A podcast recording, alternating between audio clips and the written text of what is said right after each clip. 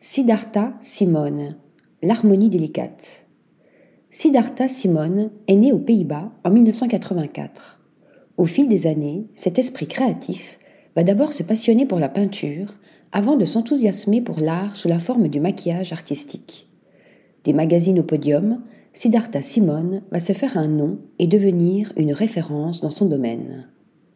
Chaque année, les collections se succèdent et les maquillages, toujours différents, parviennent à créer une émotion en phase avec le vêtement et le mannequin. Une sensation qui va être relayée instantanément sur les réseaux à travers le monde, en même temps que les créations.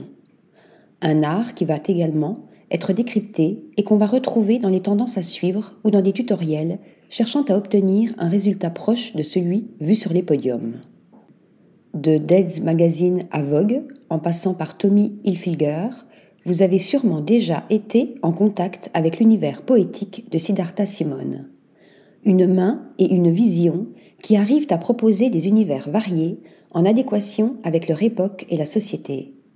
Par sa délicatesse, elle joue avec les belles peaux, les textures, en leur adjoignant une essence subtile de couleurs.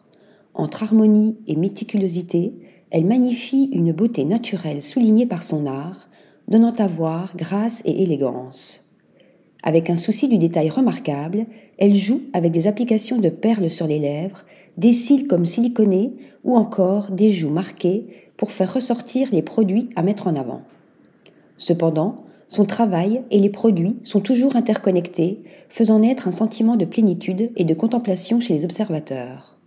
D'un simple trait noir, elle parvient à sublimer les visages et faire ressortir la beauté naturelle de chaque modèle qui passe entre ses mains expertes.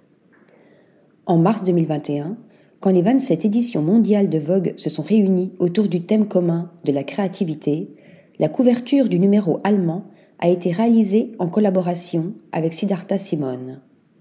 Aujourd'hui, entre Londres et Paris, elle est représentée par l'agence artistique britannique Julian Watson Agency.